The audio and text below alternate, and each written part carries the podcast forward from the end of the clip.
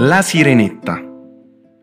C'era una volta sei principesse che vivevano in un castello in fondo al mare. Erano tutte molto belle, ma i loro corpi terminavano con una coda di pesce.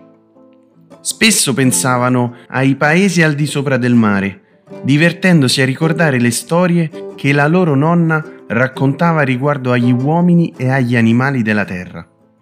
La più giovane delle sorelle era anche la più bella. Era affascinata dai paesi al di sopra del mare. Come le sue sorelle, all'età di 15 anni ricevette il permesso di salire fino alla superficie del mare. Quando la sua testa uscì dall'acqua, vide una nave con l'albero maestro rotto, colpita da enormi onde. In mezzo al mare un giovane si era aggrappato a una trave per non annegare.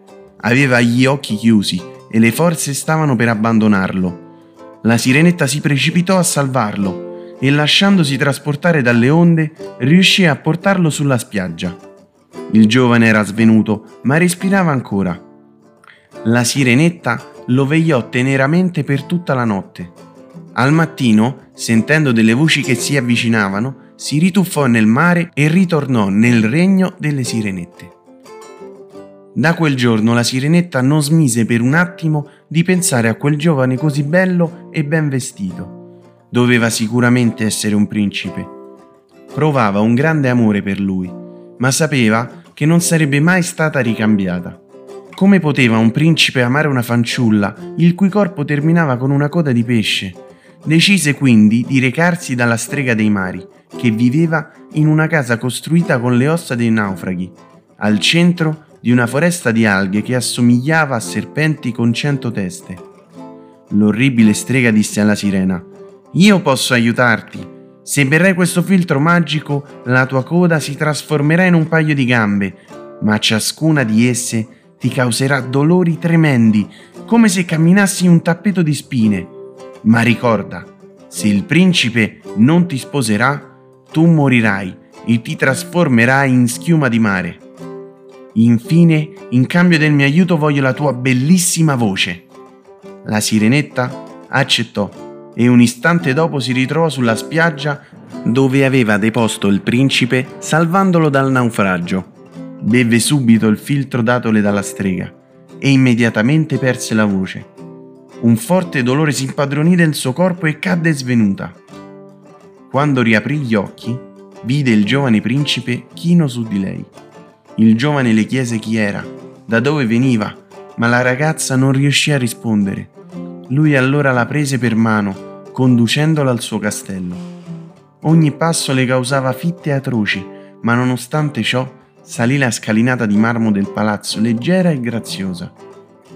Le furono dati abiti di seta e mussola ed ella si mise a danzare malgrado il dolore che provava alle gambe. Il giorno dopo e il giorno seguente ancora il principe la portò con sé. L'amava come si può amare una bimba dolce e gentile, ma non aveva intenzione di chiederla in moglie. Del resto, i suoi genitori avevano già deciso di fargli sposare la principessa del vicino reame e la data delle nozze era già stata fissata. La sirenetta sentì il cuore spezzarsi e si ricordò di quanto le aveva detto la strega. Sarebbe morta e si sarebbe trasformata in schiuma di mare poiché una sirena non può vivere nel mondo degli umani se non è amata. Guardò il mare un'ultima volta e si preparò a morire. Nel momento in cui il sole donò i suoi primi raggi, ella vide le sue sorelle uscire dalle onde. I loro lunghi capelli erano stati tagliati. Li abbiamo donati alla strega perché ti salvasse dalla morte. In cambio ci ha dato questo pugnale. Devi trafiggere il cuore del principe prima del levar del sole e quando il suo sangue, ancora caldo, ti bagnerà i piedi, questi si trasformeranno in una coda di pesce. Sbrigati, prima che sia troppo tardi. Ma la sirenetta non voleva fare alcun male al suo amato principe. Gettò il pugnale e si tuffò nel mare, pronta per essere trasformata in schiuma. Ma ecco che dalle nuvole uscirono mille graziose creature. Siamo le figlie dell'aria, disse una di esse, e possiamo diventare immortali per mezzo delle nostre buone azioni e attraverso il superamento delle prove che ci vengono richieste. Come noi, tu hai sofferto, ma ne sei uscita vittoriosa. Ti sei elevata fino al mondo degli spiriti dell'aria. Vieni con noi. E la sirenetta?